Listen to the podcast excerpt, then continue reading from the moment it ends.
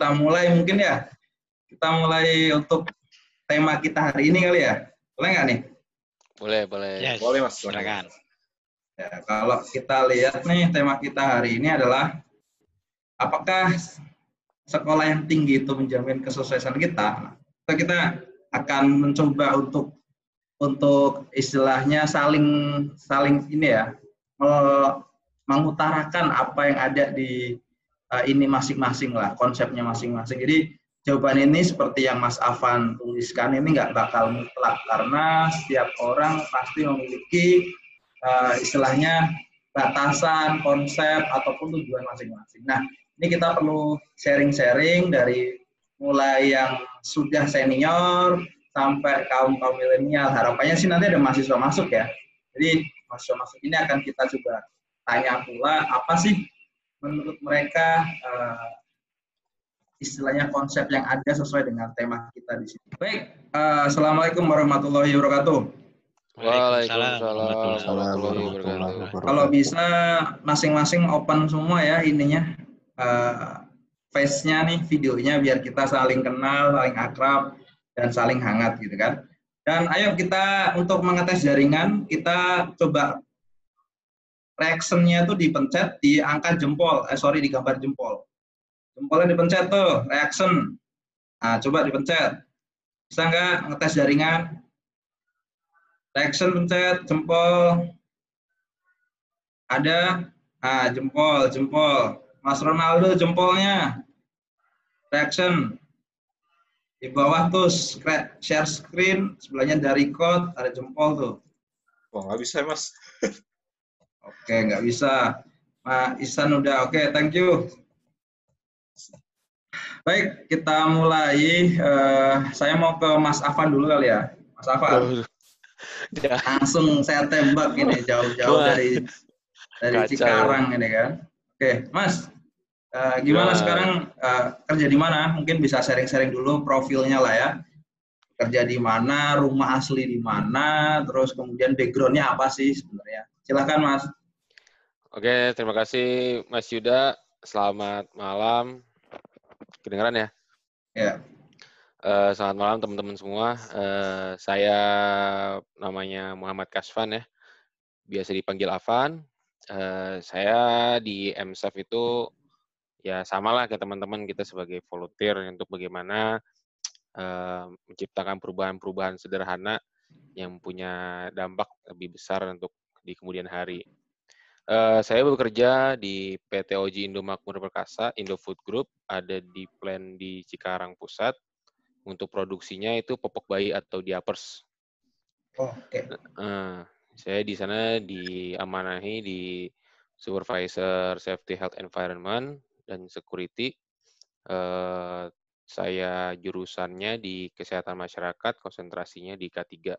Kuliahnya di Universitas Negeri Semarang. Oh, satu alma mater kita, Mas. Nah. Alhamdulillah ada temen. Saya tinggalnya di Condet, Jakarta Timur gitu. Kalau con ibaratnya kalau maskotnya Jakarta itu ada salak condet. Nah, meskipun jumlahnya udah susah ya, udah udah jadi beton-beton semua gitu kan.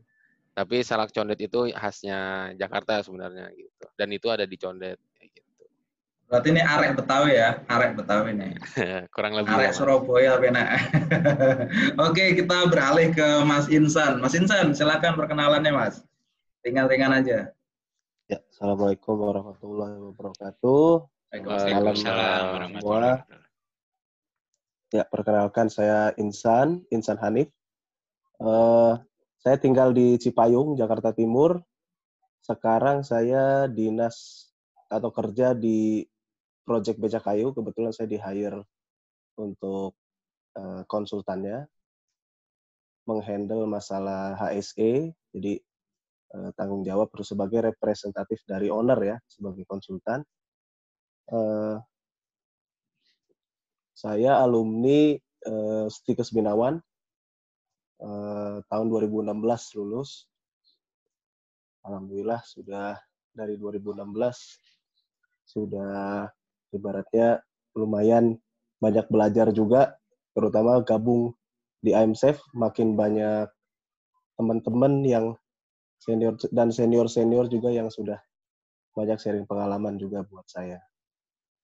Gitu. Oke, Mas Yuda. Baik, thank you Mas uh, Insan. Saya mau pindah ke Pak Mas Juli, Pak. Monggo Pak Mas Juli. Baik, eh, Assalamualaikum warahmatullahi wabarakatuh. Selamat Waalaikumsalam. malam. Makasih Mas Malam. Yuda. Baik, Pak. Jadi saya Mas Juli. Saya dulu diploma 3 Akprin, Teknik Industri.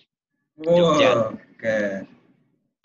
Terus kerja di Balikpapan, di Total, kemudian Pertamina, terus ke Balongan. Nah, di Balongan saya melanjutkan ke UI, Hmm. extensionnya setahun setengah, kemudian S2-nya dua tahun. Nah, kemudian eh, pensiun tahun 2013.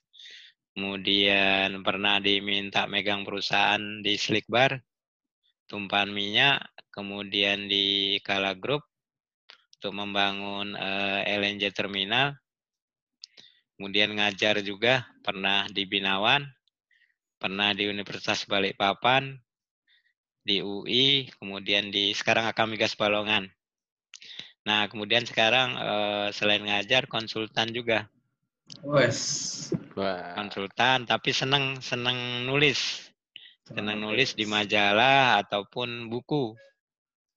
Nah, kemudian ikut tim tim internasional ISO, ISO 45000. Nah, sekarang lagi bahas untuk lampirannya. Kemudian psikologi K3. Nah, ini kawan-kawan siapa yang mau ikut tanggal 26 webinar di Inggris tentang psikologi Iya, K3 iya, berkaitan dengan pandemi ini. Jadi makanya diperkuat untuk eh, psikologi K3-nya. Itu mungkin sekilas Mas Yuda. Terima kasih kawan-kawan Mas Apan sama Mas Insan. Iya, luar biasa. Salam kenal. Salam Salam kenal, luar biasa ya. Biasa. Nanti kita Biasa. nih. Pak Mas Juli ini eh, senior kelas kakap menurut saya nih. Kita harus ulik gitu kan. Dekat dengan beberapa kementerian, BS, eh, apa BSN tadi ya, Badan Sertifikasi Nasional. Kita harus ulik tentang Pak Mas Juli. Kita teman-teman silahkan nanti kita saling saling ngobrol enak gitu kan. Ini saya coba untuk mempersiapkan Pak Rahmat. Pak Rahmat nanti kalau masih dengar menyimak, tolong open ini ya Pak ya, open mic-nya. Kita ke Mas Ronald dulu, Ma- Pak Rahmat. Oh Pak Rahmat sudah open, silahkan Pak Rahmat dulu. Sorry Mas Ronaldo. Oke, oke. Pak Rahmat silakan. Pak Rahmat, Halo. ya silakan berkenalan Kak. Oh ya, salam Bisa- kenal. Bisa open video kah? Open video bisa. Lagi nggak ini mas. Jaringannya kurang Oke. bagus. Oke. Oke, oke, oke. Silakan, silakan lanjut. Iya, salam kenal teman-teman I'm Safe.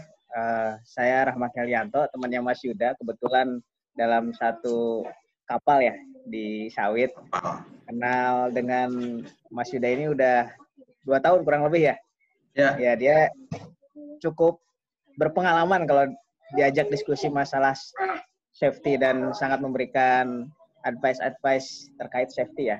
Saya pun baru mengenal dunia safety ini karena kebetulan satu tahun terakhir ini eh, memverifikasi dokumen untuk audit kebetulan untuk sertifikasi di perkebunan dan beberapa diskusi ringan dengan Mas Yuda ini membawa efek feedback yang baik ya untuk saya melihat dunia safety itu lebih luas sebenarnya. Nah, kemudian ikut bergabunglah di membernya MSEP ya, banyak membuka wawasan juga, banyak kenalan teman-teman, banyak ilmu-ilmu yang baru lah yang bisa di-share di situ.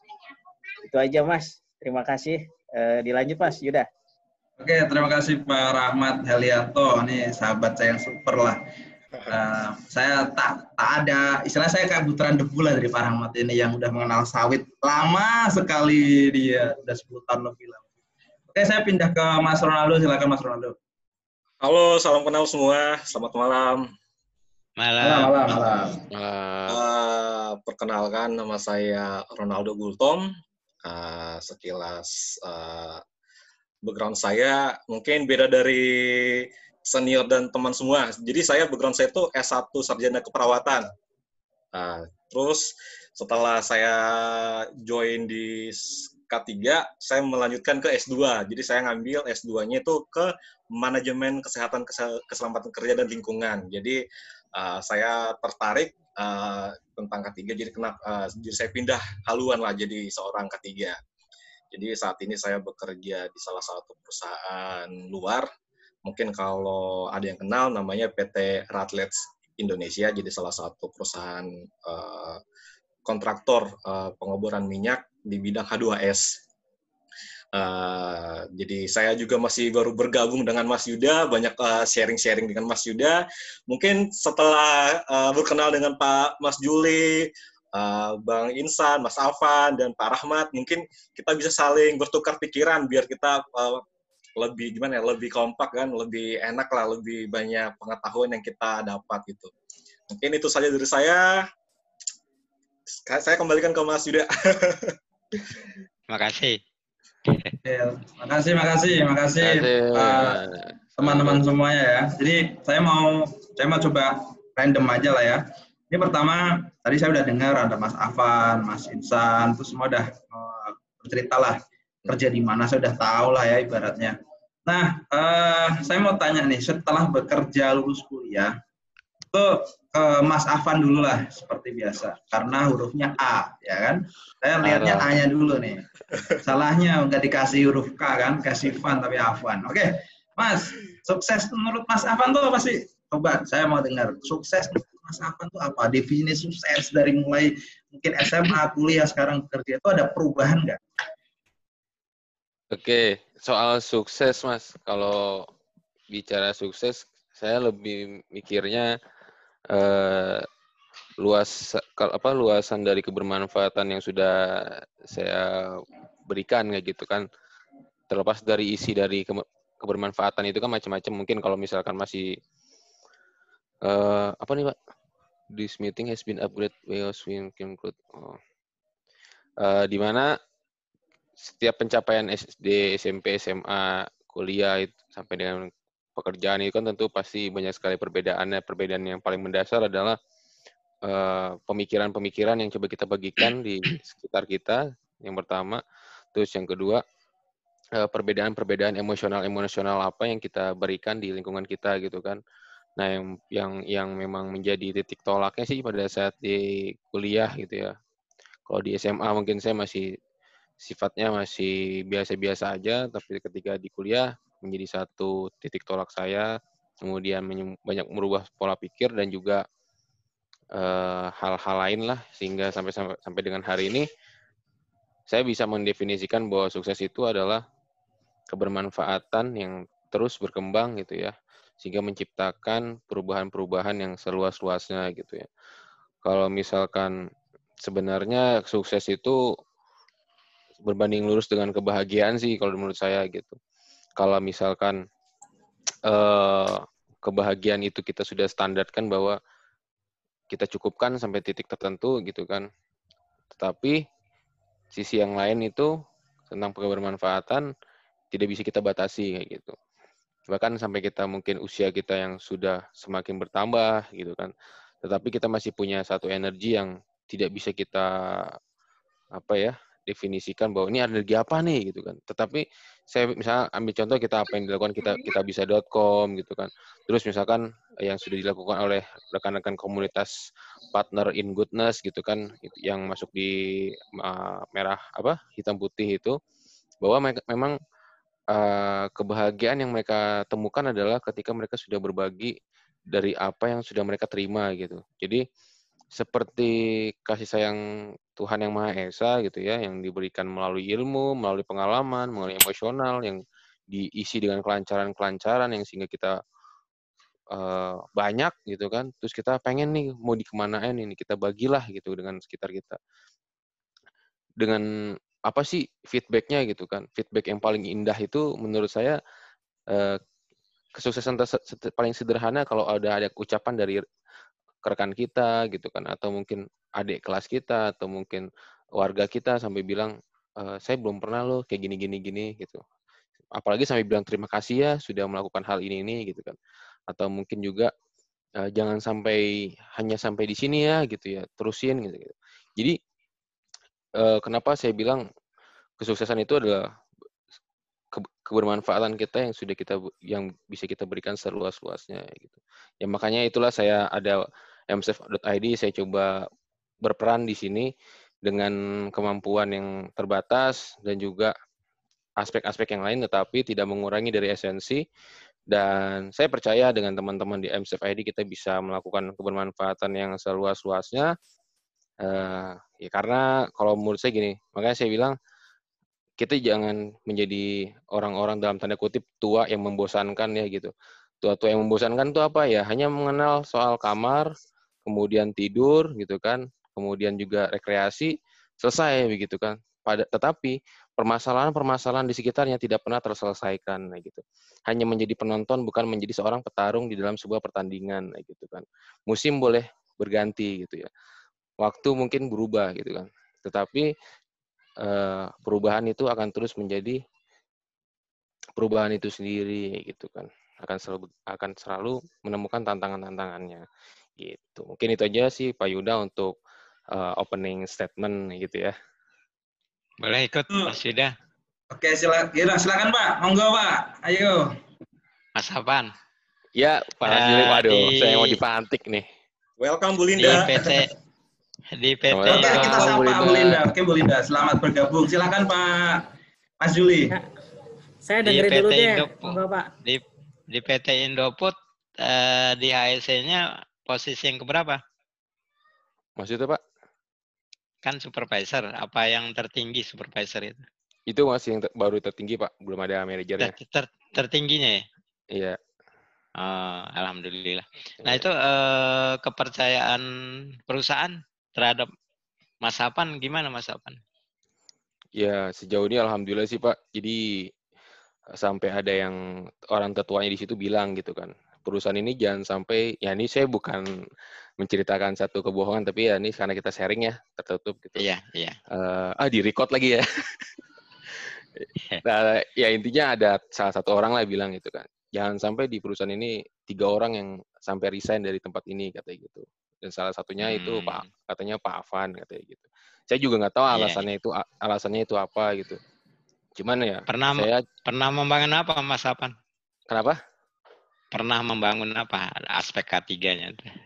Ya itu kan karena plannya baru Pak. Jadi memang di start yeah. dari nol, dari mulai kita bikin pedestriannya sampai sistem kesiapsiagaan tanggap daruratnya, kemudian juga uh, fire hydrannya, fire equipmentnya, kayak gitu. Terus juga kemarin pada saat ada kasus COVID, saya coba bikin uh, form data epidemiologi. Saya minta ke manajemen, saya mau presentasi sama BOD gitu kan, board of director gitu kan. Di dua orang Jepang sama dua orang Indonesia. Saya bilang, saya pengen menyampaikan data ini gitu kan. Terus butuh waktu. Sering butuh presentasi waktu, berarti ya? Nggak sering, sering presentasi sih, ya? Nggak sering sih Pak.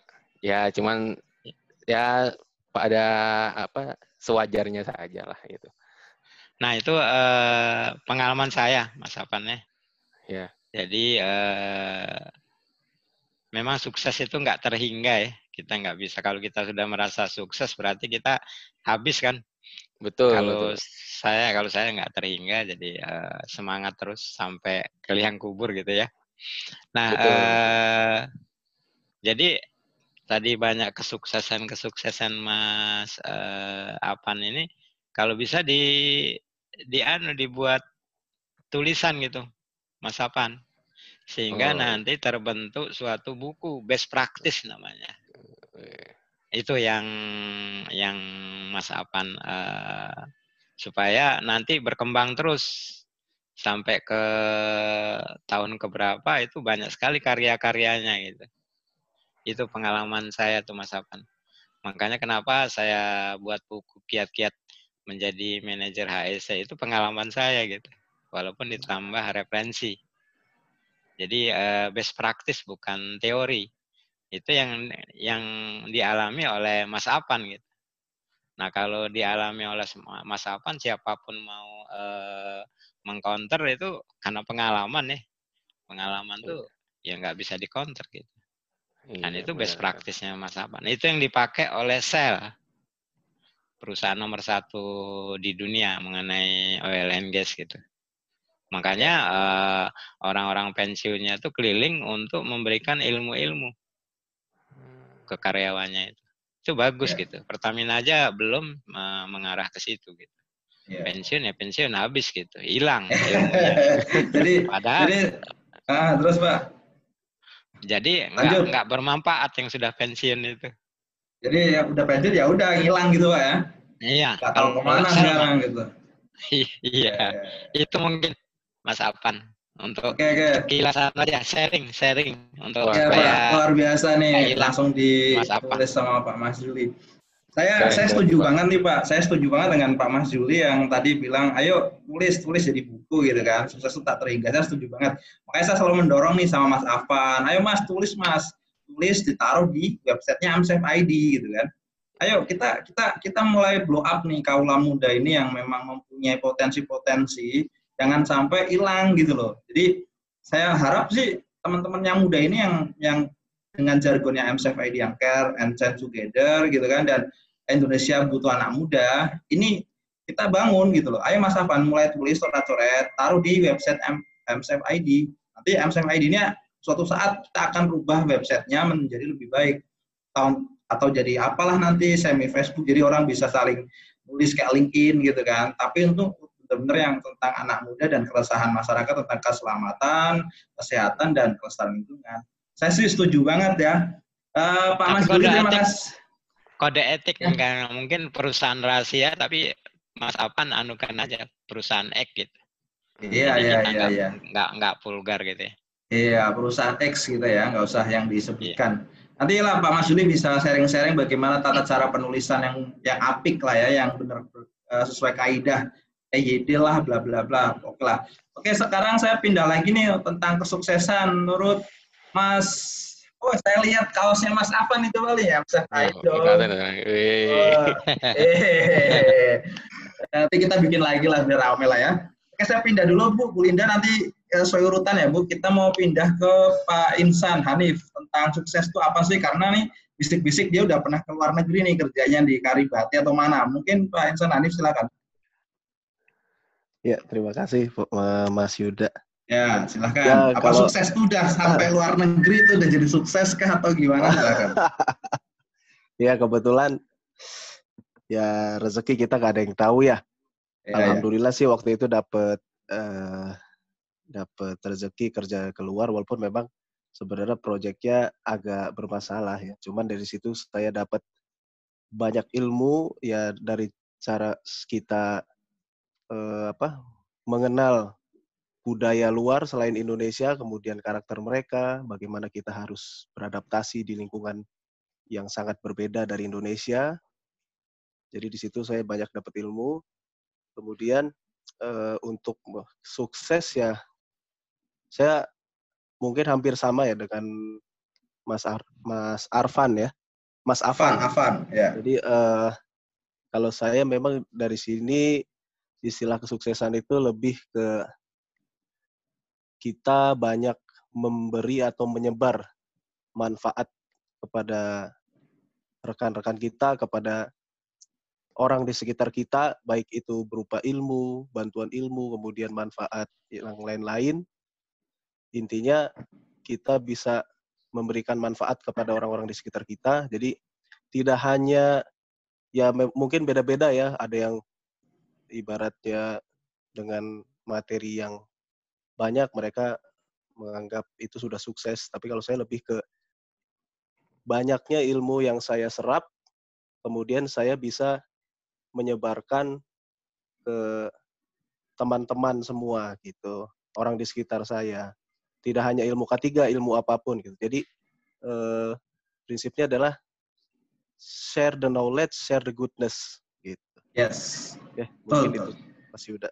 Oke luar biasa. Saya langsung geser nih ya Mas Mas ah, Mas Insan, tapi saya lihat keren juga sini eh, pemahaman yang menurut saya harus kita jaga tuh mungkin akan berguna di MSF suatu saat nanti. Eh, saya mau pindah ke Mami Linda nih, Mami Linda. Halo Mami Linda. Ah, guru saya ini. Ah, Mami, Mami. Oke, baru Mami. baru diajar baru diajarin kemarin ya Mas Afan ya. Iya. Aku Sama- salah paham. Aku pikir Halo, assalamualaikum. Uh, saya, jadi saya pikir tadi diskusinya tentang yang program baru, kayak saya salah gagal paham bacanya. Oke, okay. oke. Okay. Jadi ini ini tuh ini ya. kegiatan ngoplas ibu ngobrol polos saja. Nanti mungkin kita nanti di akhir-akhir kita akan sisipkan itu juga kita akan bahas apa oh, sih boleh, program boleh, barunya. Jadi kita sambil uh, inilah sambil istilahnya minta feedbacknya lah bagaimana sih baiknya di program kita itu. Nah, ini saya mau tanya dulu nih Bu, Ibu kan udah melalang buana nih, siapa sih yang nggak kenal Bu Ida kan? saya tuh sampai dulu ya Bu, kalau ingat-ingat yang komunitas sebelah tuh, yang yang yang itu tuh, uh, yang ada iya. hijau-hijaunya gitu yeah. tuh, ya kan? Nah, itu pokoknya kalau, acara acara paling sukses zamannya Mas Yuda jadi ketuanya lah.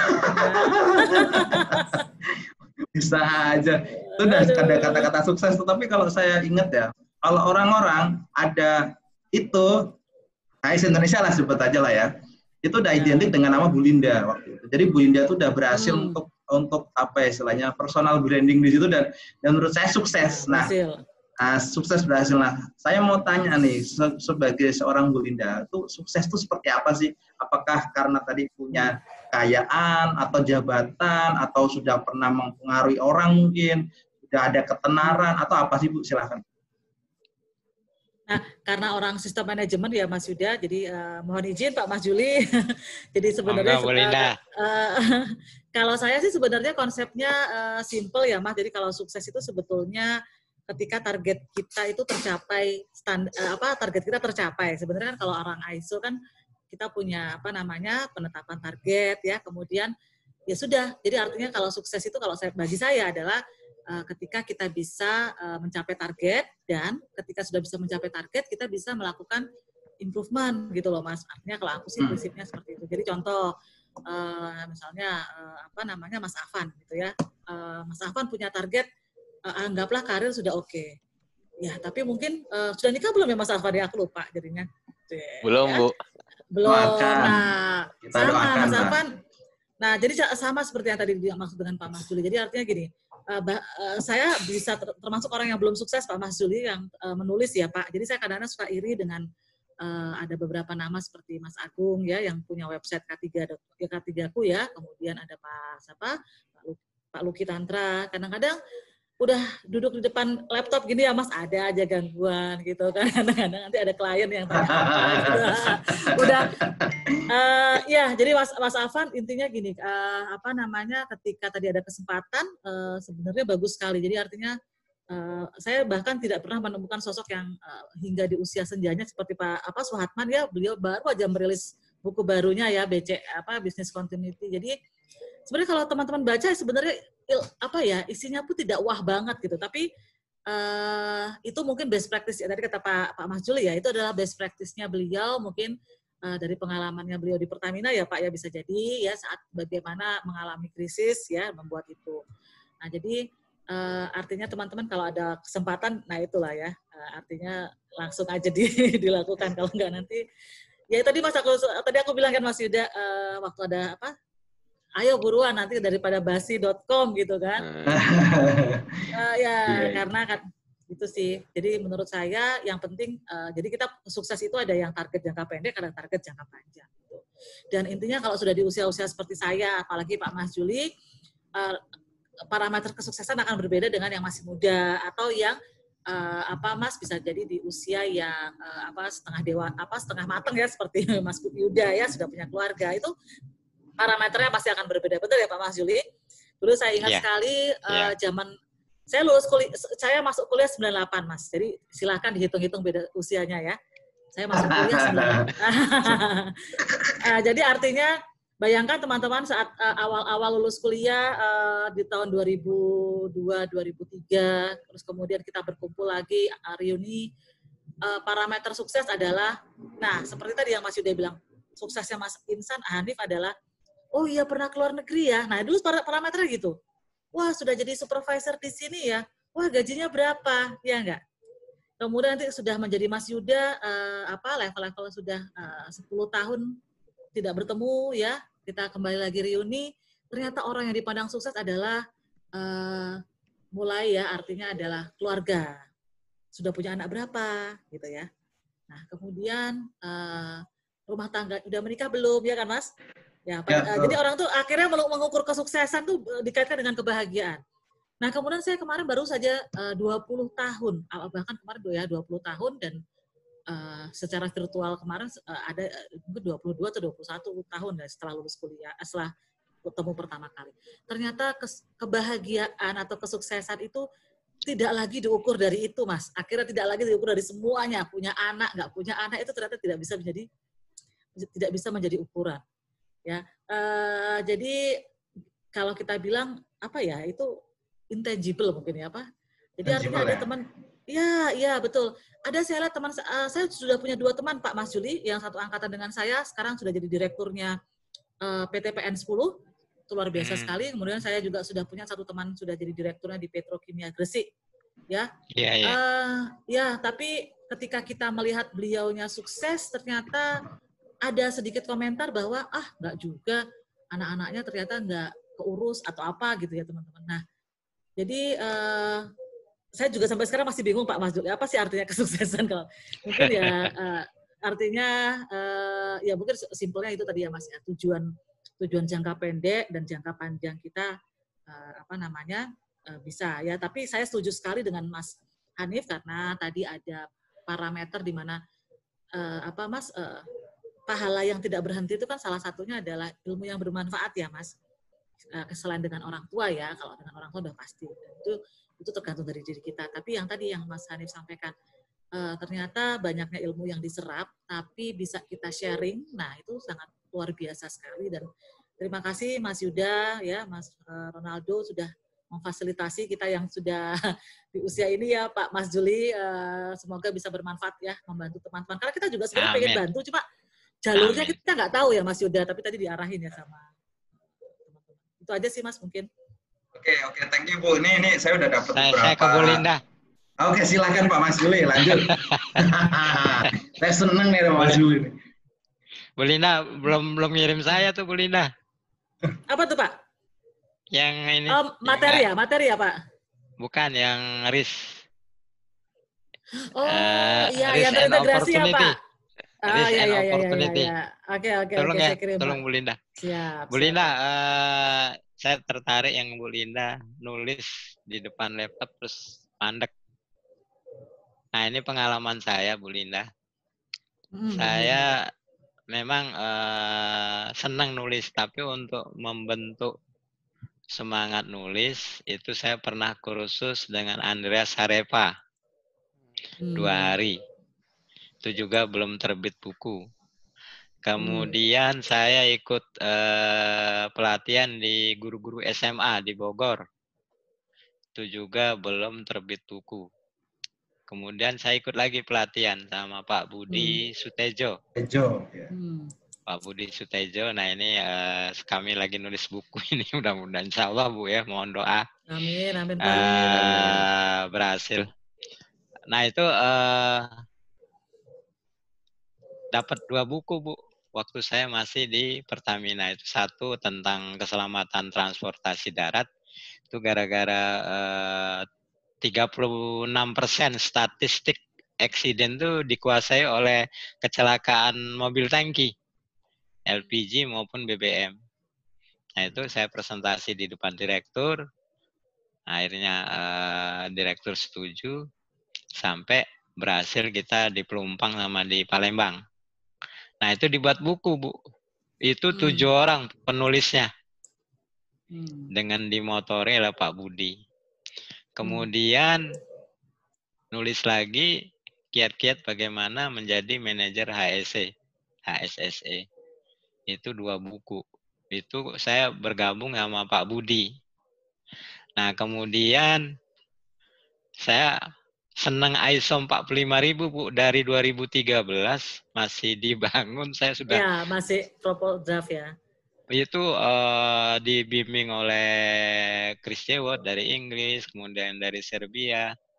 Nah, itu saya keliling, Bu. Sosialisasi ke perguruan tinggi, ke perusahaan gitu.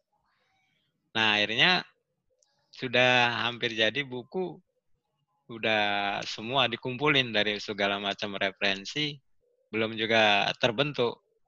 Nah, BSN, Bu. Pak Masuli, Ya. aku dapat info katanya Pak Masuli ini. Bisa nggak katanya tuh. Saya ng- nganuin kan, kemudian nganuin BSN. Buat buku, Bu. Tadinya timnya itu eh, ada lima orang.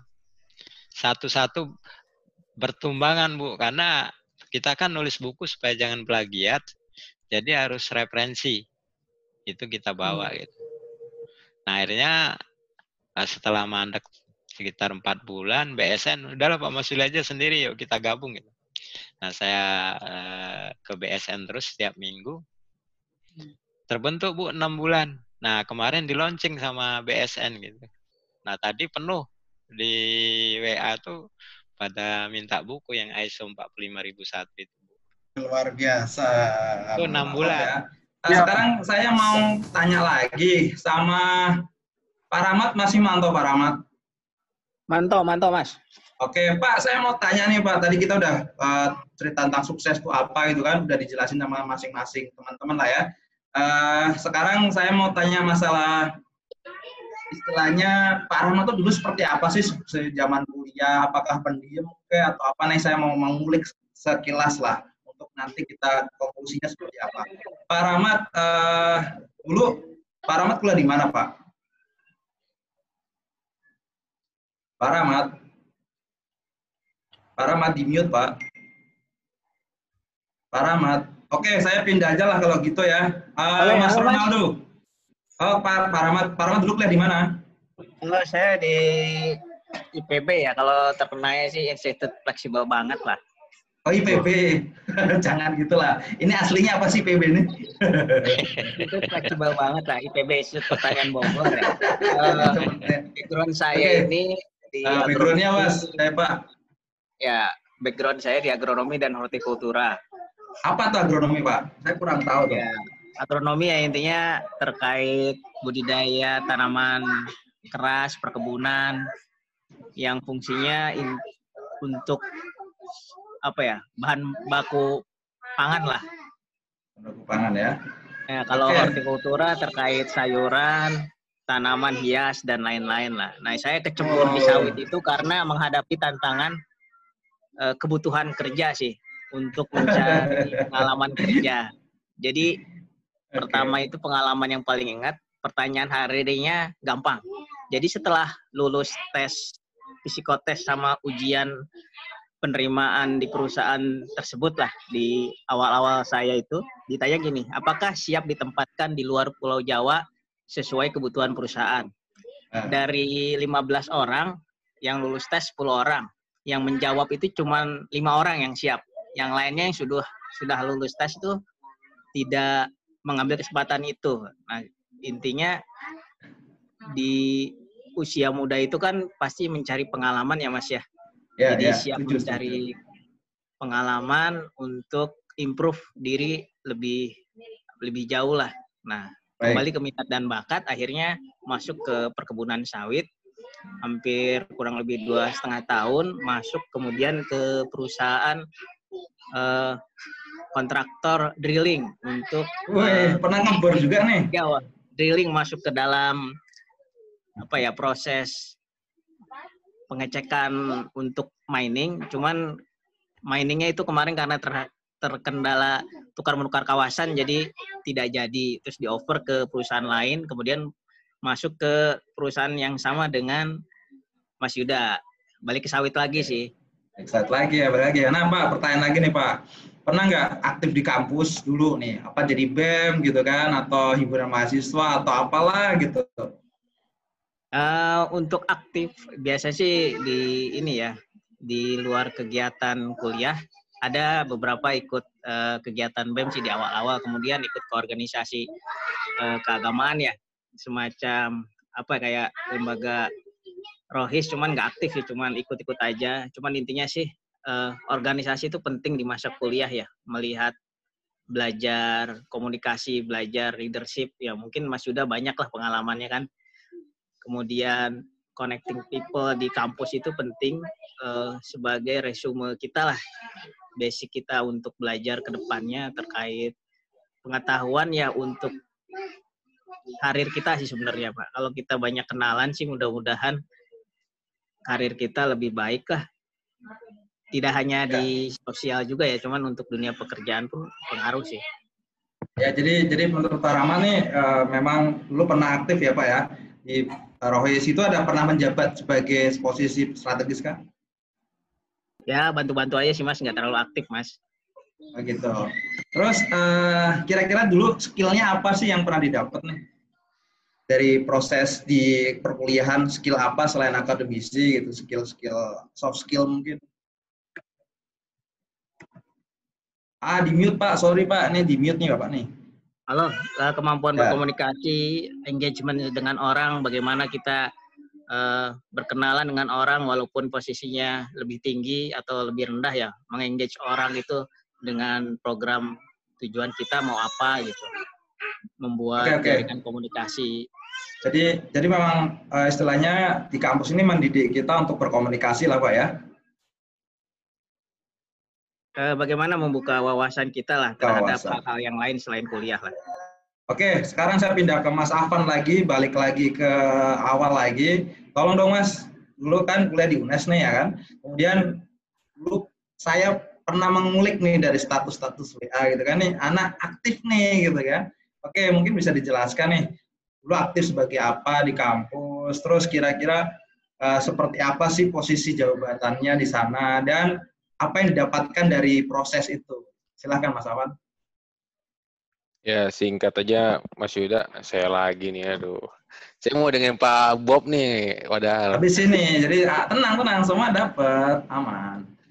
Oke, singkatnya kalau secara riwayat keorganisasian memang di BEM fakultas dulu ya, jadi dari BEM fakultas di tahun pertama saya langsung ditaruh di wakil kepala departemen. Terus di tahun kedua saya dipercayai oleh teman-teman jadi ketua BEM fakultas waktu itu. Jadi mungkin pada saat di tahun itu orang-orang rata-rata semester 7, saya baru semester 3 sudah jadi ketua BEM. Kemudian eh, pada saat di 2015-nya saya jadi menteri koordinator internal yang di mana pada saat itu mungkin semesternya sudah semester 8 semua di situ tapi saya masih semester 5 kemudian sempat sempat aja sih sempat ditawarin jadi salah satu ketua himpunan uh, organisasi di cabang Semarang tetapi memang saya tidak ambil gitu ya singkat ceritanya. Mungkin itu sih Pak Yuda. Uh, terus juga mungkin ya biasa ya namanya mahasiswa kan suka demo-demo di kecil lah gitu ya demonstrasi-demonstrasi yang tetapi sisi positif dari demonstrasi adalah banyak membuat saya uh, banyak menghasilkan kematangan emosional ya. Jadi ada realitas-realitas yang membuat saya banyak sadar bahwa hidup saya bukan untuk diri saya sendiri sebenarnya gitu. Bahwa puncak dari sebagai individu manusia itu ya melihat orang lain juga bisa mencapai kesetaraan yang mungkin gak jauh beda dengan kita gitu. Dari situ sih saya mendapatkan satu spirit. Makanya kalau di foto profil WhatsApp saya setiap saya di kantor gitu atau di mana pun gitu orang-orang yang baru kenal saya pasti selalu men-highlight kenapa fotonya nggak ganti? dan sebagainya. Karena foto itulah yang membuat saya selalu mempunyai recharge gitu ya.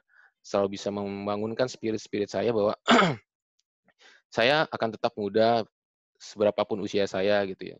Dan saya akan mendedikasikan gitu ya usia muda itu ya se sehabis-habisnya gitu. Karena uh, waktu istirahat itu secara prinsip uh, istirahat itu kan hanya ada di akhirat menurut saya gitu ya. Bahwa di saat dunia ya tempatnya kita berlalalah gitu. Kalau mau istirahat ya kita lebih baik mulai menciptakan lubang untuk diri kita sendiri kan gitu berarti gitu. Secara yeah. peribahasanya gitu. Ya itu sih pak. Pak Yuda mungkin okay. uh, eh, secara keorganisasian di kampus. Luar biasa ya. Saya baru tahu loh kalau sampai ini ketua BEM loh Mantap, tangan dulu. Eh, jadi nanti saya akan melihat nih uh, apa sih konklusinya gitu kan dari tema kita di awal, terus kita tanya-tanya. Kenapa sih Mas Afan bilang tadi saya berhasil untuk untuk istilahnya menggiring opini uh, atasan gitu kan sebagai uh, sebagai pionir di uh, sebagai tenaga kerja pionirnya lah dalam arti yang meng, apa ya uh, mengdevelop safety ini dari awal sampai akhirnya teman-teman yang lain itu ngikut. Nah ini ini saya mau, mau melihat nih, kenapa sih bisa sukses? Apakah ada peran dulu zaman kuliahnya gitu kan uh, untuk untuk jadi sukses sekarang dalam tanda sukses untuk mempengaruhi orang gitu kan? Karena sukses itu banyak tadi yang disampaikan masing-masing punya indikator masing-masing. Ada mungkin kekayaan ada bisa untuk mempengaruhi orang bisa istilahnya menciptakan suatu produk itu sukses. Nah saya sekarang mau pindah ke Pak Robert Andrew nih. Pak Bob saya bisa panggil ini Pak Bob Pak Bob Pak Bob. Nah Pak Bob oke okay, mari kita mari kita inilah Pak sharing Pak. Dulu uh, kuliah di mana terus terus kemudian aktif nggak sih di kampus? Terus bagi apa dulu posisi jabatan silakan Pak Bob. Dibuka mute-nya Pak Bob. Pak Bob masih di mute ya? Pak Bob masih di mute Pak? Ya siap, nah. siap Mas Yuda selamat malam Assalamualaikum Waalaikumsalam Salam warahmatullahi Sebenarnya uh, saya itu hidupnya lucu ya Pak saya tuh sebenarnya cuma menang doa ibu saya sama ridho Allah itu aja. Wih, luar biasa. oke, oke, lanjut bisa dibilang dulu. Ah ya, ya dulu uh, sebenarnya saya biasa-biasa aja di SMA. Di SMA itu relatif biasa-biasa, terus nggak bergaul juga karena saya anak satu-satunya di keluarga kan. Terus sekolah saya juga jauh, jadi waktu SMA itu, waktu saya habis buat sekolah, bimbel, sekolah bimbel gitu kan, sama sekali nggak gaul. Organisasi pun nggak ikut dulu, nggak ikut aktif. Nah, pas saya sempat kuliah di ITB dulu teknik lingkungan. Ini sharing sedikit ya Mas Yuda, memang silakan. Kita kita emang sharing Pak, sharing Pak. Kita di sini sharing. Jadi uh, saya pun nggak nyangka perjalanan saya sampai sekarang ini pun nggak nyangka. Jadi waktu di SMA saya nggak ikut organisasi nggak apa, terus begitu masuk ITB ketemu waktu itu era kemahasiswanya lagi uh, euforianya luar biasa, Jadilah saya basah di kemahasiswaan, ibaratnya ikut organisasi keluarga mahasiswa, ikut di himpunan. Malah satu titik benarnya kayak Mas Afan alami, saking komitnya saya lebih komitnya ke organisasi, jadi di amanah ini itu ini itu jadi kuliahnya keteteran mas kalau saya orangnya kuliah keteteran. Waktu itu. Jadi uh, sempat mama ibu orang tua saya waktu main ke kampus dia heran loh. Wah, anak saya kok setiap berapa meter ketemu teman gitu kan? Banyak yang kena. Tapi pas tanya kuliah wah deg-degan. Ya udah akhirnya ya pegang ini pegang itu deputi menteri ini, ini banyak lah poin dulu itu. Uh, dan akhirnya merasakan manfaat organisasi sih yang saya rasakan adalah itu sedikit banyak merubah ya mentransfer merubah kapasitas diri terutama soft skill saya selalu bilang kalau organisasi dulu totalitas, maksudnya kita harus berbuat sesuatu, harus ada outputnya gitu. Kalau enggak, ya percuma aja kita cuma jadi penghibur aja, enggak, enggak ada pelajaran bisa kita dapat. Prinsipku dulu gitu. Walaupun akhirnya kuliah dikorbanin ya. Akhirnya 2004 itu aku terpaksa pindah ke Jakarta, pindah ke teknik lingkungan jurusan yang sama, teknik lingkungan Trisakti. Terus uh, dan itu pun saya nggak di hari pertama pindah itu ibu saya udah ngadep uh, pembantu dekan uh, bidang mahasiswa kemahasiswaan. Udah bilang si Bob nih nggak boleh ikut macam-macam ya. Pokoknya kuliah doang dia pokoknya. Udah dititipin sampai ya akhirnya masuk ke Trisakti saya nggak ikut organisasi apa-apa. Ya cuman kuliah pulang kuliah pulang kuliah pulang gitu. Dan ternyata nggak nggak soft juga maksudnya. Jadi yang udah dua tahun euforia di TB kayak gimana terus masuk Trisakti ini nggak ikut organisasi apa pun cuman kuliah pulang kuliah pulang. Ya nggak nggak cepet juga soalnya saya baru selesai enam tahun.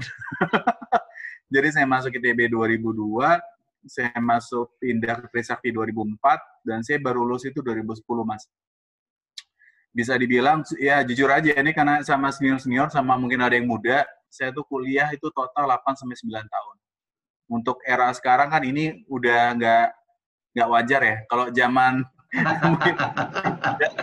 itu udah biasa ya. nah gitu. Ya pada akhirnya, tapi saya nggak ada satu hal yang kemahasiswaan itu ajarkan sama saya adalah uh, tidak menjadi pribadi yang uh, rendah diri, ibaratnya ya kalau jatuh tujuh ya bangun ke delapan, yang ke delapan itu harus selalu bangun gitu loh. Uh, harus berani ngadepin orang, kalau kita ngerasa benar, harus berani komunikasi, banyak hal sebenarnya walaupun cuma dua tahun itu tapi karena saya maksimal itu uh, bermanfaat sekali sih dan itu ternyata kelihatan di uh, next fase berikutnya di kehidupan saya setelah saya lulus ya waktu itu singkat cerita uh, pas lulus itu ibu saya nggak mau saya jadi pegawai negeri sipil, ibu saya nggak mau saya kerja di bank, pokoknya mimpi dia punya anak PNS. migas. Iya. Oh migas malah. migas. Karena dia PNS, karena dia pegawai negeri sipil. Dia Oke, sendiri oke. Jabatan karena nggak mau disuruh korupsi rame-rame waktu itu pernah ada masuk. Mantap. Oke Iya. oke. Jadi saya sendiri bingung kan, Eh, banyak saudara yang bingung juga. Ya itulah kalau saya nggak punya bekal organisasi, mungkin saya akan down dengan cibiran orang, dengan Ya. eh, Betul. pendapat orang ibaratnya. Sampai ada saudara sendiri bilang, umur 28 tahun cari kerja susah loh. Ibaratnya jangan 20, 24 tahun pun susah sekarang nyampe kerja kan. Sedangkan umur saya itu 28 tahun. 28 tahun. Nah, kemudian eh, saya minta ikhtiar terus, kirim semua lamaran, sampai sampai, sampai Ya. bosan lah ibaratnya, Ya, sampai ya. yang sebaik mungkin. Itulah effort effort tadi kan effort tadi. Akhirnya saya dapat suatu kerjaan pertama itu dari koran mas, Ya. dari dari koran Kompas saya ingat. Jadi ada grup Slick Bar Indonesia, mungkin Pak Mas Juli tahu Slick Bar Indonesia ya, Oil Spill Pak, Oke. Oil City. Saya Nah, megang perusahaan di situ pernah, Pak. Nah, Terus, pernah cerita sama Mas Juli mas saya itu. Iya betul. dengan Yodi Oke, Satya, lanjut. Satya ya. Ya, jadi beratnya saya ngelamar kerja di situ, saya nggak punya koneksi siapa-siapa waktu itu. Ya, cuman eh, bekal organisasi inilah dulu kan waktu masuk Slick baru dulu seleksinya ya gila-gilaan juga bisa dibilang Mas dulu. Jadi ada lima gelombang, tiap gelombang itu 15 orang, satu penerimaan itu dan banyak dari ITB, banyak dari UI, banyak negeri-negeri lah, semua banyak kampus negeri swasta banyak, yang itu juga banyak. Dan saya juga waktu interview itu barengan sama junior saya di ITB ternyata. Dan ternyata pas saya interview jalanin sebaik mungkin minta doa orang tua, karena sukses itu nggak lepas dari orang tua kalau doa orang tua menurut saya sih. Eh, akhirnya diterimalah saya kerja di Slick Bar. Ya, terus saya ngerasa waktu itu, saya pikir saya kerja lillahi ta'ala eh, untuk ibadah. Jadilah saya kerja itu selain ngerasa juga umur saya udah segini nih, dapat Hmm. kerja, udah bersyukur banget loh gitu. Jadi gimana caranya mati-matian lah gitu kan. bertahan lah, bertahan hidup, buat bertahan hidup gitu ya. Iya. Akhirnya Iya. mati-matian lah mas, ibaratnya. Saya kerja itu nggak kenal waktu, nggak kenal apa. Iya. Saya kerja di pagi sampai pagi lagi, sampai tengah malam. Iya, iya. Akhirnya karena etos kerja itu juga sempat dipercaya juga dulu bos sama owner perusahaan Pak Bayu Satya untuk kontrak pengembangan yang orang-orang hikmahnya ya orang-orang butuh eh, waktu selama setahun dua tahun tiga tahun buat jadi ini ditawarin kontrak pengembangan saya dalam waktu dua bulan aja si Odi udah bilang oke saya sign di bulan ketiga terus kontrak pengembangan yang selanjutnya lima tahun saya ditawarin hanya dalam waktu 8 bulan eh, padahal yang lain tuh bertahun-tahun tiga empat tahun baru ditawarin tapi ada pengorbanan yang di situ dalam artian eh, working work and life balance itu benar-benar nggak eh, benar-benar sehat lah ibaratnya. Jadi saya putuskan waktu itu wah ini nggak benar nih kalau kayak gini saya ambil wah saya nggak benar ibaratnya saya sampai punya tim yang lucu itu eh, saya dikasih anak baru lima orang yang dua orang itu eh, anak ITB adik kelas saya teknik lingkungan dan dua-duanya eh, peserta program fast track pertama jalur S2 di TB.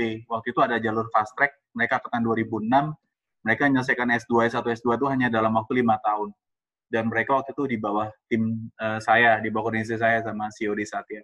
Sampai segitunya ibaratnya. Dan kebayang ketika eh, Yodi Satya sama Pak Bayu Satya dulu, Pak Mas Juli, dan mereka nawarkan saya untuk eh, ngambil kontrak jangka panjang, saya alasannya waktu itu orang tua nggak setuju gitu kan. Saya, saya pikir udah mereka bisa nerima. Ternyata nggak juga Pak. Orang tua saya diundang ke kantornya yang di Kuitang, Best Building, ketemu Pak Bayu Satya. Dirayu pula karena memang concern orang tua kan kasihan lihat saya tengah malam tengah malam pulang pagi gitu kan. Yang orang ah, Sabtu Minggu nggak ada liburnya gitu. Akhirnya tetap mereka ridho. mereka nggak ridho pasti. Kebayang lah Oke. kecewanya dengan melihat Pak Bayu Satya waktu itu owner perusahaan dia sangat berkuasa di bidang oil spill Pak Mas Juli juga tahu lah berkuasanya beliau di bidang oil spill. Temen itu, Akhirnya, Pak. ya Pak, Temen saya ya iya iya iya seperti Pak Pak gitu. Jadi saya nolak itu dengan orang tua saya nggak ridho waktu itu. Jadi kan dengan etos kerja kan yang saya lakukan waktu itu, eh, akhirnya ya Allah ngasih jalan ya. Waktu itu uh, ada kesempatan kerja di perusahaan Nusantara Legacy yang sekarang. Ya akhirnya saya pindah Pak. Hmm, Nusantara okay. sekarang dan prinsip saya dari dulu itu uh, jangan coba jangan hanya kita kerja itu berpatok ke job desk kita. Tapi uh, coba explore explore. Karena kalau Pak Erwin Jonathan bilang itu ada exposure ya terhadap tugas-tugas baru itu jalanin aja Pak jadi waktu di Slickbar pun saya sama Yudi Satya dididiknya gitu. Kalau istilah ada istilah crucible leadership, saya tuh di uh, matengnya di situ ibaratnya. Saya baru kerja lima bulan, tapi saya suruh disuruh uh, Yudi Satya dulu Pak Mas Juli untuk ngadapin kompetitor dari OSRL, meeting dengan salah satu kliennya. Pertama waktu itu Statoil Indonesia, dulu perusahaan Norway. Kebayang saya dulu tabletop exercise itu tandem uh, sama rival OCT dari OSRL Pak. OSRL yeah, tuh yeah. Robert Chan, Robert Chan yeah. itu kan sekali pak ya. Yeah. Yeah. saya menang dua kali ya. ya di tabletop exercise gitu saya ketemu sama bule uh, onsin insiden pemil koordinator itu cewek, dokter, orang Amerika, biologis, tabletop exercise banyak banyak ekspat lah waktu itu pak. Dan saya apa sih pak, cuma baru enam bulan bergabung, terus uh, disuruh tempur ibaratnya wakili perusahaan kan. Ya alhamdulillah ya berkat doa saya ibu juga ya saya bilang soal tadi kalau event-event penting saya selalu minta doa sama orang tua, minta sama ibu, doain ya alhamdulillah lancar. Sampai dengan Yodi waktu itu ngecek sama orang klien Statoil gimana performansi Bob, ya, alhamdulillah menurut mereka bagus. Oke, alhamdulillah, makanya itu ngedorong karir berikutnya. Nah, ini saya juga rasakan di yang pekerjaan sekarang, Pak. Ibaratnya jadi MC pernah, jadi stand up komedi pernah, terus jadi uh, tim macam-macam tim saya pernah pak. Jadi uh, mungkin itulah yang saya diajarkan sama uh, coach-coach saya terdahulu, jangan pernah nolak tugas. Selama itu masih bisa kita lakukan. Karena itu kesempatan kita belajar gitu loh.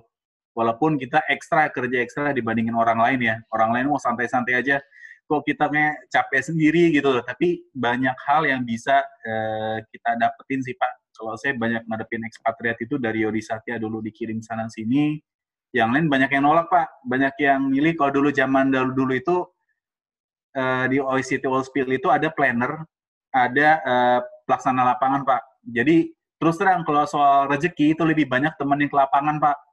Hmm, itu dapat iya, iya, bayarnya iya. duit gitu kan. Iya, iya. jangkrik, jangkrik pak, jangkrik. Oke. Okay.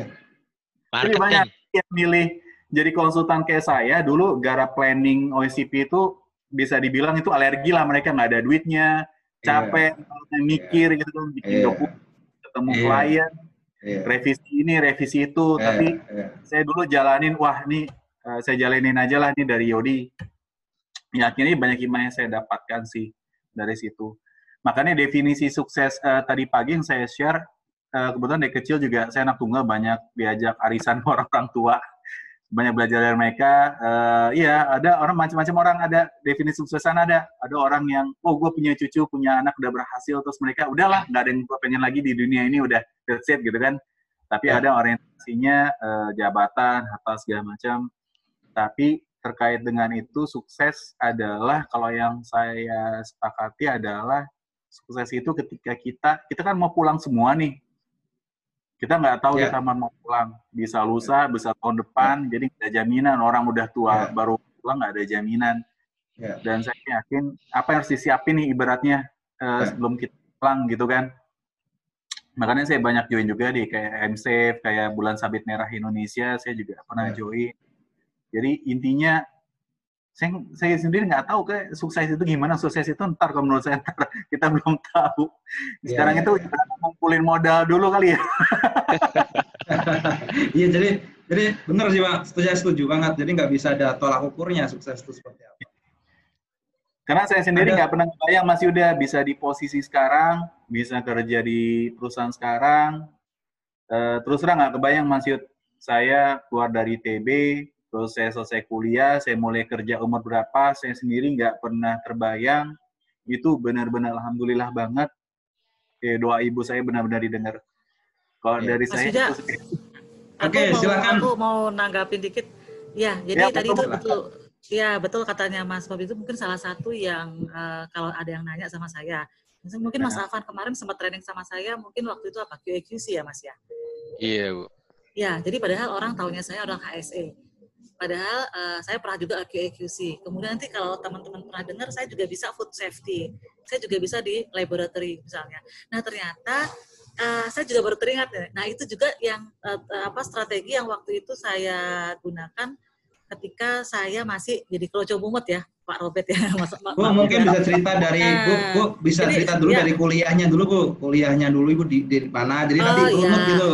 Ceritain dulu. Uh, tidak jauh berbeda sih sebenarnya teman-teman kalau aktivis kah dulu model, nih? Ya sudah pasti lah kalau model-model kayak kita ini udah nggak mungkin lah ya kan ya.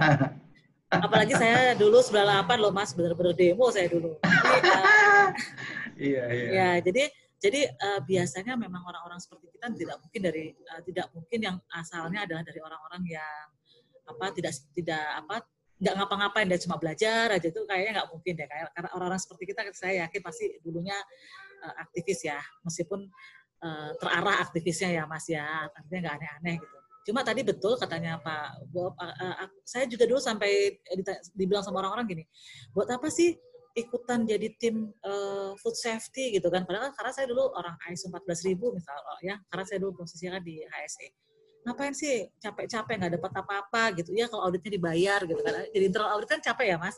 Terus gabung ya, jadi tim 5R ya kemudian. Nah ya ternyata itu uh, saya cuma kepingin saya tuh bosenan orangnya mas. Waktu itu pikirannya gitu.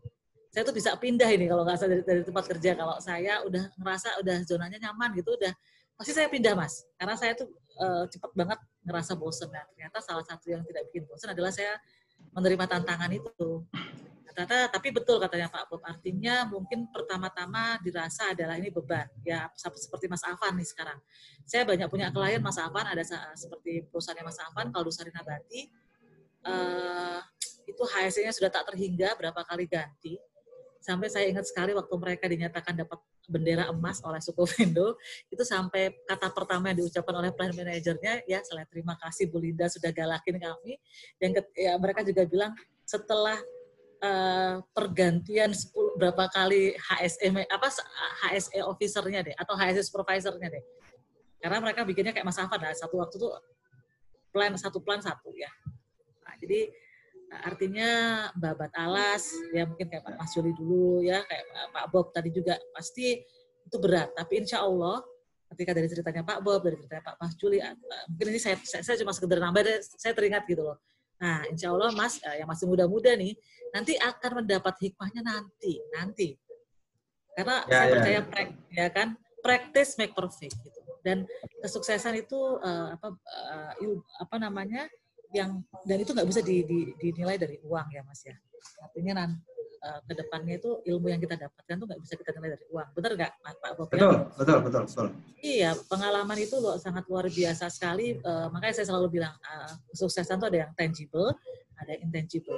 Mungkin itu yang kita maksud dengan kesuksesan intangible lepas dari keberuntungan ya Pak Bob ya yang tadi ada yang doa ibu betul nggak Pak ya Nah, dan sebagainya. Okay. Mungkin itu saja Jadi, sih masukan dari saya, Mas Yuda.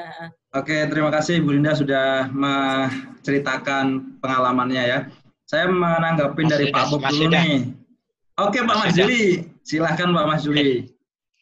Pak Bob, yang penting inovasi terus Pak, Pak Bob. Jangan senang rutin. Kemudian tulisannya nanti Juli Pak, terbit. Alhamdulillah. Wah, loh. Saya kemarin izin dulu Pak, saya izin dulu. Ya. Itu mungkin untuk Pak Bob. Oke, okay. oke okay, dari ini tadi saya merangkum ya dari Pak Bob cerita gitu kan. Semua itu dari Ridho dari Ibu. Jadi kalau saya lihat nih mental eh, spiritualnya Pak Bob nih bener-bener konsisten nih dari dari awal mungkin ya. Jadi beliau disuruh pindah, ngikut pindah dari kemarin dari TB apa pindah ke mana terus ya semuanya lah ya, saya saya dengar tuh masya Allah sebut sebegitu nganutnya Pak Bob nih sama orang tua memang berkahnya di situ mungkin ya. Tapi kalau saya perlu garis bawah ini Pak Bob ya saya juga banyak temen nih dari dari saya saya juga punya cerita sebenarnya kan. Dan saya punya banyak temen yang memang kalau saya amatin itu mereka itu yang hampir sama ceritanya dengan Pak Bob. Ya intinya konsepnya sama lah jadi tadi Pak Bob cerita saya tuh kerja mati-matian pulang malam. Sebenarnya Pak Bob yang yang membentuk Pak Bob seperti itu kerja pulang malam, pulang eh, mati kerja mati matian itu sebenarnya dari organisasi yang dulu yang dari kuliah. Saya yakin dulu pas organisasi itu juga sering ketemu teman, terus pulang malam juga, ya mendevelop suatu program. Saya mungkin nggak tahu ya, tapi saya yakin pasti begitulah. Betul nggak Pak Bob? Jadi itu itu yang membentuk Pak Bob untuk menjadi seorang fighter gitu loh. Beda dengan teman-teman yang memang notabene dia kutu buku pintar. Dia biasanya tidak fighter dia. Dia ngerasa, wah ya Allah kok ini banget sih kerjaan saya banyak banget dikasih tugas dikit udah udah buyar mereka. Ini ini perbedaan kita nih perbedaan kita dengan dengan teman-teman yang ke sana. Nah, nah harapannya uh, dari sini kita bisa harusnya sih ya. Saya sih tadi harapannya kita open room ini saya nggak saya nggak butuh banyak uh, istilahnya orang yang masuk ke dalam grup ini. Saya cuma pingin kita tuh uh, saling bertukar pikiran karena itu akan menambah intelektualitas kita. Di situ kita akan diajak berpikir, mungkin oh iya benar juga ya kata beliau ini benar. Oh benar juga ya kata beliau. Oh ini salah. Nah, itu kita bisa saling saling berpikir untuk bagaimana apa ya menangkap komunikasi yang ada dan istilahnya memberikan sebuah solusi untuk kehidupan pribadi kita. Dan itu itu saya terapkan juga dari organisasi-organisasi yang pernah saya ikutin. Memang memang kalau saya lihat semua orang sukses teman saya yang sekarang itu menjabat dari posisi strategis di perusahaan dulunya adalah seorang aktivis. Dulunya adalah seorang aktivis. Yang tadi Mas Afan cerita, saya sekarang dipercaya itu ya karena Mas Afan ini uh, kreatif gitu loh. Jadi kalau menurut saya nih skill yang kita dapat saat berorganisasi entah itu di kampus, di luar kampus, atau seperti kita sekarang ini nih MSF atau apa pun itu sebenarnya kita dituntut untuk yang menurut saya ya dituntut untuk kreatif saat kita dituntut uh, menyelesaikan tugas atau suatu program kita dituntut untuk kreatif nih bagaimana deadline ini selesai padahal kita nggak digaji kita nggak dibayar tapi kita kita mencoba untuk profesional dari awal dari dari dari mulai uh, karir di sebelum ada di pekerjaan terus yang kedua menurut saya nih kita tuh akhirnya mempunyai suatu insting untuk menyelesaikan masalah. Kalau nggak selesai, saya malu. Kalau nggak uh, uh, istilahnya selesai di due date-nya, di uh, istilahnya di target waktunya, saya malu nih. Saya nggak mau seperti itu. Nih, ini kita udah terbangun dari awal. Gitu. Ini, ini positifnya kita ikut dalam suatu komunitas atau organisasi ya, dan kita aktif. Kemudian kita, di, kita bisa kita bisa untuk negosiasi. Kita bisa kayak tadi nih contoh yuk kita open room ini yuk. Kita kan negosiasi tuh. Jam berapa, jam berapa. Ini sebuah negosiasi yang menurut saya cantik. Akhirnya teman-teman bisa bergabung di sini. Nah harapannya ini kayak Mas Afan sudah bisa negosiasi waktu itu ketemu dengan Ketua BEM uh, eh, UI yang namanya Pasol, yang notabene susah diajak ketemu kan. Nah ini Mas Afan nih rekor nih, saya tepuk tangan juga. Itu luar biasa negosiasinya kan. Bisa bisa istilahnya bisa meng, apa ya mengajak anak-anak muda di Monas itu sudah sudah suatu suatu hal yang sudah dibentuk dari kuliah itu kemampuan negosiasi sudah terbentuk dan yang terakhir adalah kita mendapatkan skill untuk closing bagaimana orang itu bisa ngikutin kita mengikuti pola pikir yang ada di kita kita transfer ke mereka akhirnya mereka ngikutin kita nah itu adalah suatu titik menurut saya yang yang itu dilatih tidak instan, itu perlu latihan yang lama. Karena kalau kita nggak punya itu, ya kita akan selalu jadi staff kalau menurut saya. Staff yang tukang ketik, disuruh, tadi kita nggak bisa memberikan suatu uh, i, apa ya istilahnya stimulus, mereka ngikutin kita. Ini ini menurut saya yang sangat penting saat kita aktif di semua organisasi entah di mana pun. Nah harapannya sih uh, kita semua di sini, teman-teman semua di sini tetap istiqomah untuk menjalankan yang terbaik ya. Maybe santai dengan kita ada di MSF, kita bisa nanti suatu saat membuat kegiatan-kegiatan menulis yang tadi Pak Mas Judi dorong, kita bisa tergabung dalam penulis muda dan kita bisa mungkin kita rubah nih sekarang zamannya uh, udah ke digital. Kita mungkin suatu saat kita bisa develop tentang e-book e-book yang bisa di-download oleh beberapa orang secara gratis dan itu menurut saya amazing banget sih, karena sekarang udah dunia udah digital, semua orang udah nggak nggak nggak nggak bawa buku, cuma bawa HP, tapi di dalamnya udah bawa HP, tapi di dalamnya isinya e-book semua. Dia bisa baca di dalam bus dengan satu satu gadget. Nah, mungkin suatu saat kita bisa ke sana, suatu saat insya Allah, sementing kita bisa istiqomah. Kayak gitu Pak ya. Mungkin silahkan saya mau tanya terakhir nih buat Pak Mas Juli nih Pak. Pak Mas Juli, Pak Mas Juli ini kan orangnya dari saya kenal nih dari awal, Bapak ini benar-benar yang uh, istilahnya aktivis, ya. istilahnya nggak nggak kenal capek nih semua grup diikutin. Saya lihat grup ini Pak Mas Juli lagi, grup ini Pak Mas Juli lagi. Nah, ini ada apa sih Pak? Ini misi apa atau memang punya suatu interest apa sih Pak? Bisa share ke kami Pak, biar kami yang muda-muda ini tetap uh, konsisten juga dengan kegiatan yang positif. Silakan Pak Mas Juli. Makasih uh, Mas Yuda. Jadi sebenarnya Pak Hatman kok yang masuk-masukin ke grup-grup itu. Oh, Pak Hatman. Ya, terima okay, kasih okay. juga ke iya. Pak, Pak Hatman. Nah, saya sih seneng aja gitu Pak. Seneng aja. Nah, dari seneng ini eh, saya share ke mahasiswa gitu. Bahwa mahasiswa itu harus kreatif, harus aktif makanya saya kalau ngajar nggak satu arah itu harus ke depan mahasiswa yeah. pokoknya ngomong gitu ngomong ke depan supaya mereka eh, lepas dari kuliah itu udah bisa tampil gitu. Yeah. nah itu misi saya tuh. Jadi eh, ya untuk senang-senang aja gitu pak. Walaupun kadang-kadang saya nggak aktif juga gitu. Kadang-kadang muncul kadang-kadang hanya ngintip doang gitu. Gitu yeah. juga uh, saya senang menjelajah. Menjelajah ke luar juga gitu pak. Semua saya hubungi.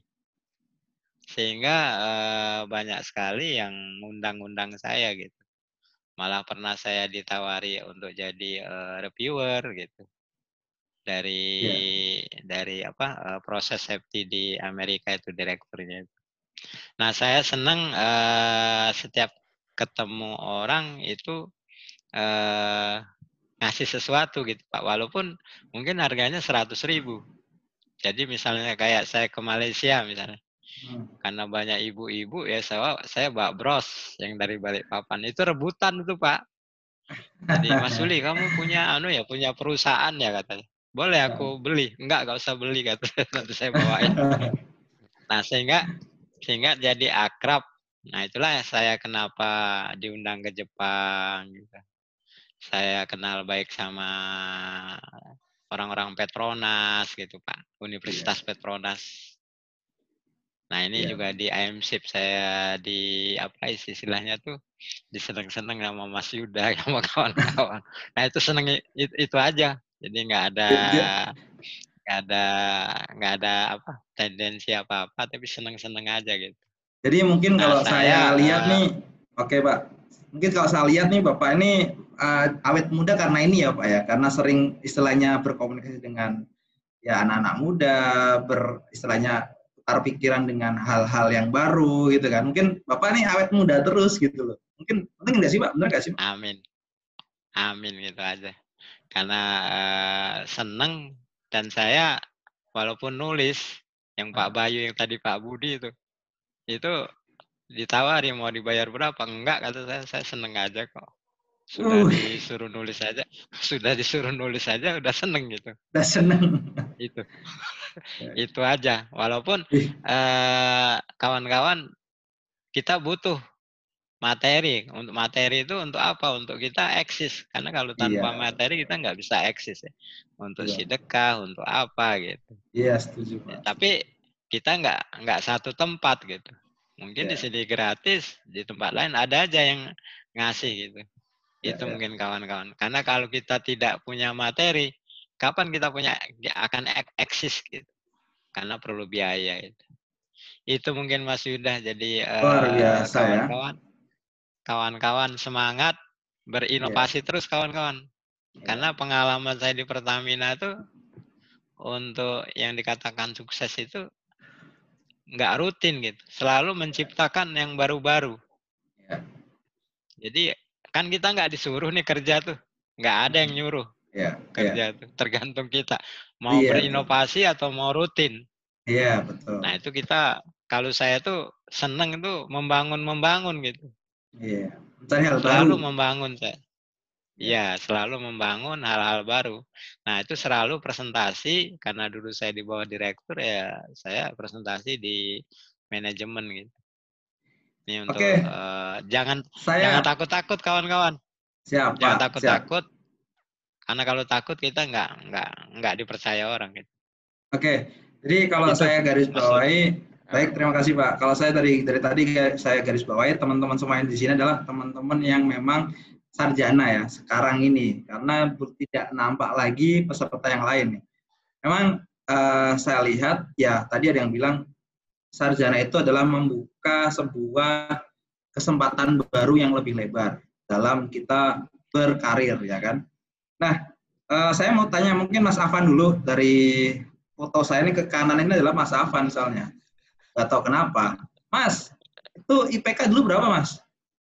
Saya IPK Ya. saya tiga 3,26. Wah, 3,26. Pak Robert berapa Hebat. Pak Robert? Hebat gitu. Nah, kalau saya, kenapa lama di Trisakti, saya ngejar IP minimal 3. Jadi saya lulus dengan 3,03. Hebat. Hebat. Oke. Kalau salah administrasi lolos dulu saya 303. Oke, Mas Mas Ron di S2-nya berapa Mas Ronaldo? Saya 3,5. Oh, 3,5. Mas Insan berapa Mas Hebat, hebat. Insan? Saya 3,17. Oh, Iya, ya. Hebat. Saya yang paling kecil nih, Pak. Pak Mas Juli berapa Pak Mas Juli? S2, S2. Saya tiga lebih. Tiga Oh, tiga lebih lebih. juga saya. Saya 3,10. Paling kecil saya berarti ya. Hebat. Hebat. 3,10, Pak. paling Iya, kecil ya antara hebat. kalian. Jadi menurut saya sih kalau saya garis bawain, tadi kan kita bahas pendidikan itu penting nggak sih? Penting memang penting. Di situ kita bisa kita dapat tugas dari dosen, kita dapat eh, istilahnya mata kuliah yang baru, dapat teman yang baru, dapat berorganisasi dengan matang. Di situ mungkin di tempatnya bisa di tempat perkuliahan dan itu menurut saya penting ya. Eh, itu enggak enggak apa ya, enggak bisa dipungkiri lah. Kalau kita cuman sarjana, mungkin kalau kita mencari kerja, ya kita dapatnya ya ya non sarjana begitu doang gitu kan ibaratnya. Tapi jangan salah, dengan new normal sekarang kita bisa mencari peluang lebih besar loh. Kalau kita pinter desain, kita nggak usah sarjana. Kita bisa kok ternyata untuk mencari sebuah solusi digital brandingnya orang-orang kita bisa pegang dan kita bisa lakukan itu sebagai peluang untuk mencapai kesuksesan. Itu itu yang perlu kita sadari nih. Mungkin karena kita nggak dapat temen yang dia dia tidak bekerja, tidak kuliah tapi dia bisa berproduktif, ya mungkin kita nggak dapat wawasan itu, dapat insight itu ya. Tapi Izin, harapannya next, ya silakan Pak. Izin, eh, ini terkait new normal sekarang ya. Ya. Kemarin sempat ngobrol-ngobrol sama eh, suaminya teman istri yang di Bank Mandiri Pusat. Hmm. Jadi eh, apa namanya? Justru sekarang kita harus sebagai orang HSC ini harus banyak belajar yang lain-lainnya plus plus plus Ya. plus plus ya.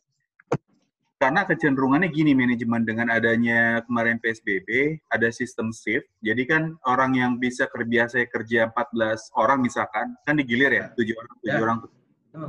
Nah ini yang dikhawatirkan juga kita diskusi, gue juga khawatir juga. Jadi eh, ke depan trennya ini udah kepikir di dunia manajemen, di dunia SDM. Ini sebenarnya di tugas eh, operasi seperti ini cukup tujuh orang lapan sih sebenarnya. Iya, nggak perlu banyak, nggak perlu gendut ya. Da- dalam dua dalam dua bulan ini running kok smooth gitu kan. Terus Iya. kenapa kita harus hire sebanyak 14 I- orang ya? Masa- Iya. Ya itu juga udah jadi konsiderasi by the way di manajemen Iya. dan iya. mana pun. Seluruh Pak, seluruh Pak, seluruh perusahaan Pak. Makanya yang kembali lagi ke yang kita bahas tadi, kita sebagai orang ESE harus banyak explore lah. Aku juga sekarang lagi bikin cara bikin infografis. Pivoting, jadi kita harus mikir pivoting nih sekarang. Kita Iya. harus ke mana sih gitu. Nah, Iya, sih. Saya udah sering cerita nih kayak gini sama Mas Ronaldo, Mas kita harus pivoting loh karena eh, kalau saya ikut eh, kayak gini kan saya juga ikut juga nih, tapi HR terus business development itu seluruh perusahaan sekarang sudah mengambil kebijakan bahwa eh, mengencangkan ikat pinggang. Tadinya 10 orang, terus mereka ngerasa, loh kalian bisa kok kerja di rumah, cuma lima orang kerja, bisa kok. Ngapain saya pi- persis begitu, sinar masuk begitu Pak. sinar masuk begitu. Nah sekarang ini udah udah ada dilematis nih, aduh siapa nih yang bakal di off ya. nah ya mungkin nanti next kita bisa bahas lah kita es ini mau ngapain sih pivotingnya gitu kan. Kita bisa sharing-sharing lagi di grup kayak gini dengan pemikiran masing-masing. Mungkin teman-teman lagi jalan naik busway terus lihat eh HSI bisa begini loh, oh, bisa begini loh. Mungkin kita bisa kita bisa mendapat wawasan baru atau kita ajak orang di luar ASC untuk untuk sharing di sini gitu. Karena karena pada dasarnya kalau kita balik lagi MSF ini didesain untuk jiwa apa ya jiwa-jiwa muda yang yang memang yang dibutuhkan Indonesia gitu.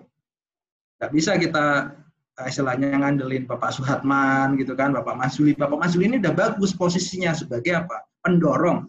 Saya diajak ini, saya diajak itu, untuk apa? Untuk mengembangkan potensi. Nah, harapannya nih teman-teman kita yang di grup I'm Safe itu bisa terketuk gitu loh. Eh, sadar lu milenial, lu nggak bisa ngandelin yang dulu lagi. Sekarang era udah berubah gitu. Nah, seperti itu seperti itu sih menurut saya. Mungkin ada ada masukan dari teman-teman Mas Insan, yang lain mungkin sebelum kita closing karena udah hampir jam 9. Mas Afan, Mas Ronaldo, silahkan. Saya kasih lima menit. Mas Insan? Mungkin Mas Afan dulu. Ronaldo. Mas Ronaldo ya. Oke, saya tunjuk Mas Afan dulu deh. Silakan yeah. Mas Afan. Oke, kalau saya mungkin uh, sebenarnya udah idenya udah ada tuh tadi ya. Sudah di sedikit di mention sama Bu Linda meskipun saya tidak ada komunikasi sebelumnya gitu ya terkait dengan bedah, bedah buku gitu ya. Jadi uh, sekarang kan kalau bisa dibilang kita masih butuh banyak referensi di luar ya untuk orang-orang apa untuk kalangan-kalangan mahasiswa maupun uh, praktisi-praktisi yang mungkin di luar dari HSE yang pengen kepo gitu ya secara praktis tuh seperti apa sih gitu kan secara generalnya gitu yang sehingga mungkin lintas departemen bisa memahami itu. Oh nanti kalau gue buat uh, ada implementasi K3 di perusahaan gue gue harus kayak gini ternyata untuk supportingnya dan sebagainya. Mungkin itu sih Pak. Uh, Mas Yuda untuk apa bedah buku itu apa bagus sih yang bisa kita dorong untuk menaikkan partisipasi juga mau bikin orang-orang jadi lebih aware lebih uh, mau belajar gitu kan. Dan Pak Mas Juli Pak Mas Juli mungkin juga nanti menjadi salah satu narasumbernya untuk itu kayak gitu dengan orang-orang. Okay. Uh, terima kasih Mas Afan. Sekarang saya pindah ke Mas Ronaldo. Mas Ronaldo silakan. Oke, tadi saya dengar satu persatu kan, jadi saya tadi pikir, ih, keren juga mereka ya.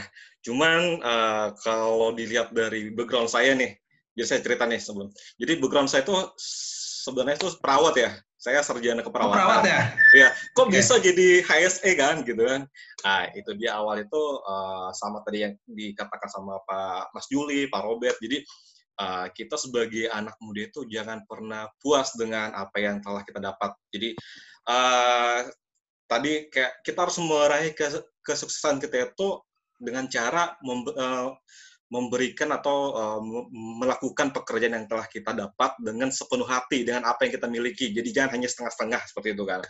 Mungkin kalau harapan saya nanti uh, join di IMSF ini, jadi uh, saya cerita dulu nih. Jadi saya dulu uh, aktif di organisasi. Kalau saya mungkin tadi kalau Mas Afan di BEM, terus kalau yang lainnya mungkin yang uh, ada hubungan dengan K3 atau ada yang hubungan dengan kampus. Kalau saya beda, saya saya join dulu di organisasi paduan suara malah.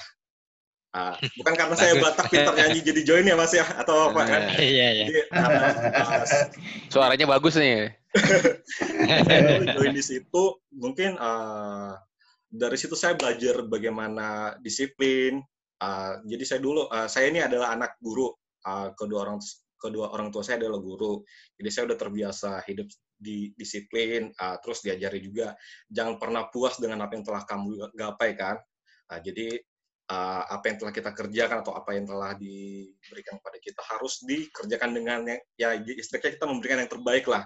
Jangan sampai kita memberikan hal yang setengah-setengah ya seperti halnya kita hanya setengah jalan terus mundur bukan seperti itu jadi benar-benar kita selesaikan dengan uh, tuntas tanpa ada uh, kekurangan jadi kenapa saya join di MCF ini?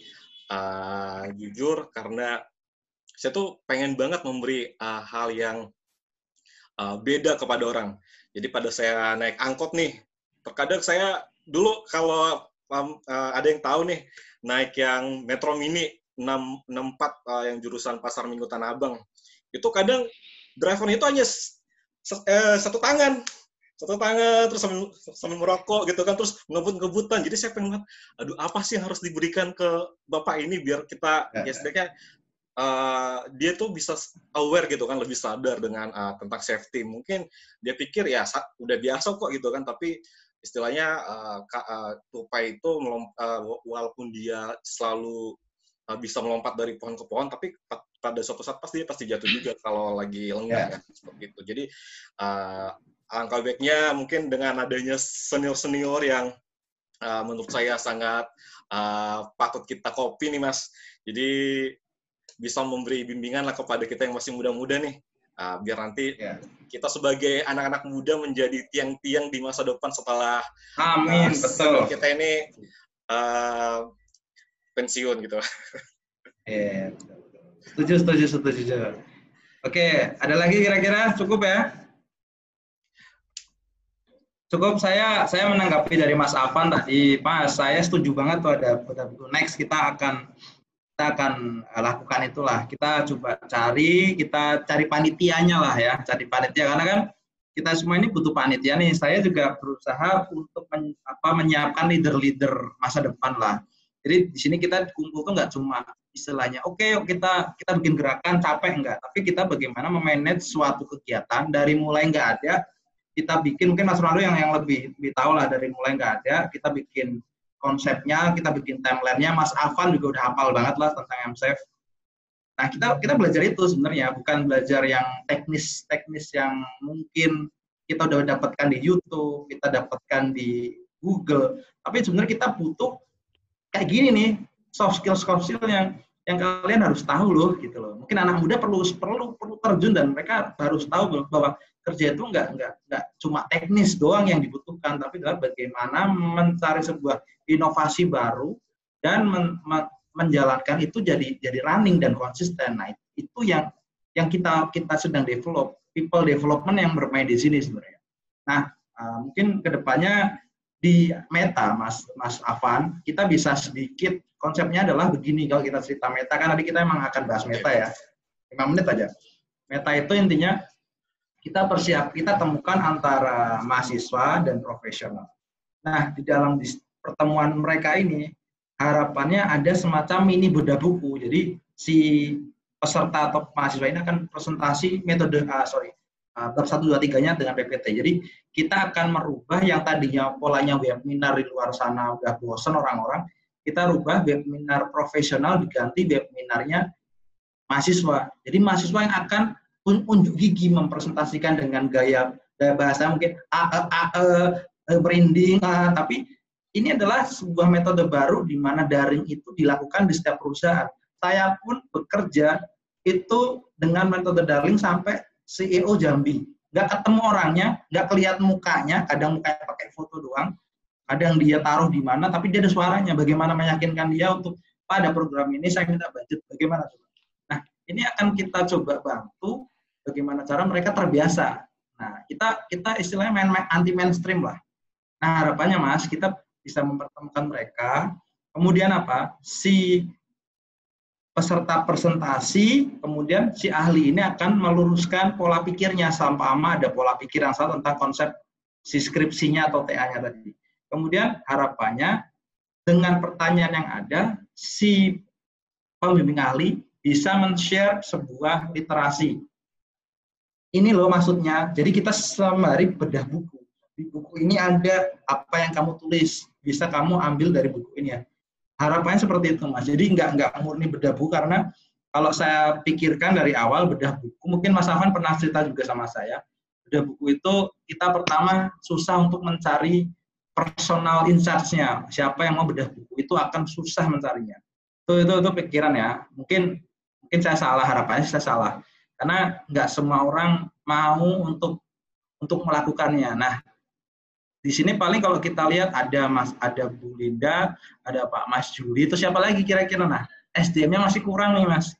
Harapannya nih di Meta ini kita nanti arahkan untuk semi budah buku lah. Ada regulasi apa, ada standar apa, di situ bahasa Inggris, multi tafsir, kita ketemu ahlinya, kita dijelaskan. Maksudnya ini loh, harapannya ya, harapannya seperti itu. Jadi buku ini maksudnya begini loh, ada ada ada ahli yang sudah tahu standar NFPS 10 itu maksudnya begini loh, peletakan apar tuh begini loh. Beda dengan permenaker kita yang apar Indonesia, beda. Nah kayak gitu-gitu. Jadi bedah buku bedah buku ringan yang tidak. Ya nggak tahu ya. Mungkin konsep saya di mata Pak Mas Juli agak nggak nggak eh, salah lah. Tapi ya saya mencoba untuk untuk ke sana gitu nantinya. Mungkin itu aja uh, hasil kita ngobrol-ngobrol malam ini tadinya saya pikir cuma dua orang Mas Afan sama Mas Gilang ternyata Mas Gilang nggak bisa join malah rame nih banyak orang dan menurut saya saya suka untuk nongkrong-nongkrong. Biasanya saya nongkrong di mana? Di KFC, di McD gitu kan. Terus kita nongkrong ngalur ngidul, mas, bahas masalah suatu isu untuk menambah nih kapasitas wawasan otak saya nih. Biar saya tuh nggak kayak ayam cemani yang dikurung di dalam apa kandang, taunya itu doang gitu loh. Nah harapannya nih karena kita udah new normal, kita bisa ya seperti ini. Mungkin kita adakan sebulan sekali atau dua minggu sekali gitu kan. Untuk menambah apa? Daya intelektualitas kita. Gitu karena karena kalau kalau saya kalau saya mau kutip nih ya saya mau kutip dari sebuah apa namanya orang yang cukup terkenal cara terbaik untuk memprediksi masa depan adalah dengan menciptakannya bagaimana kamu menciptakannya bagaimana kamu akan akan apa ya akan berhasil mencapai targetmu itu kalau kamu nggak menciptakan sekarang. Nah, sekarang ini kita ciptakan. Kita bangun, tadi katanya siapa Pak Bob atau siapa tadi ya saya lupa. Kita bangun jaringan, kita bangun daya intelektualitas kita, wawasan kita. Kita ciptakan itu. Harapannya apa? Harapannya kita bisa mendapatkan suatu inspirasi baru untuk kesuksesan dalam tanda kutip sesuai target masing-masing yang kita tidak semua orang tahu. Nah, itu akan kita arahkan ke sana. Jadi itu yang ngomong adalah Abraham Lincoln. Hmm. Itu ya. Jadi teman-teman nih uh, istilahnya akhir kata dari saya, cara terbaik untuk memprediksi masa depan adalah dengan menciptakan. Kalian yang bisa menciptakan kalian sendiri, saya sendiri gitu. Saya mengadakan kayak gini juga karena saya ingin menciptakan masa depan saya gitu kan. Oh ternyata Pak Bob, Pak Mas Juli begini. Oh menulis ya ternyata ya untuk eksistensi di masa tua tuh menulis bagus loh untuk untuk uh, apa ya mengasah intelektualitas gitu. Oke okay, gitu loh. Mungkin itu dari saya karena sudah malam saya ucapkan terima kasih untuk teman-teman yang sudah gabung. E, ngoplas hari ini kita tutup dengan bacaan alhamdulillah alhamdulillahirobbilalamin. Alhamdulillah sudah istilahnya ya berjalan dengan yang kita inginkan lah. Dan moga-moga ini Mas Ronaldo bisa di record, bisa di upload di YouTube karena di dibutuhkan untuk teman-teman yang muda gitu. Oke, Jadi mereka mas. tahu gitu loh. Yeah. Mereka tuh tahu bahwa kuliah tuh nggak cukup kalau kalian cuma mengejar namanya IPK. Hmm. IPK walaupun dua, walaupun 3,10 kayak saya yang yang mepet gitu kan, hampir jatuh gitu kan kedua. Tapi ya ayo gitu loh, kita bangun masa depan kita dengan kita sendiri cara gimana. Oke, terima kasih. Gitu aja. Assalamualaikum warahmatullahi wabarakatuh. Oke. Waalaikumsalam warahmatullahi wabarakatuh. Thank you, thank you semua. Thank you.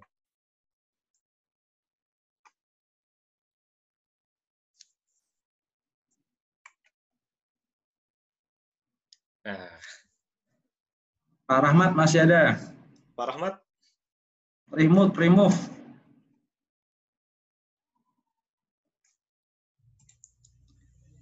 Halo Mas, dikick aja Mas. Gimana cara remove-nya nggak tahu? Ada ini. Adminnya adminnya Mas Ronaldo. Adminnya sekarang uh, Mas Yuda. oh saya. Oke. Okay.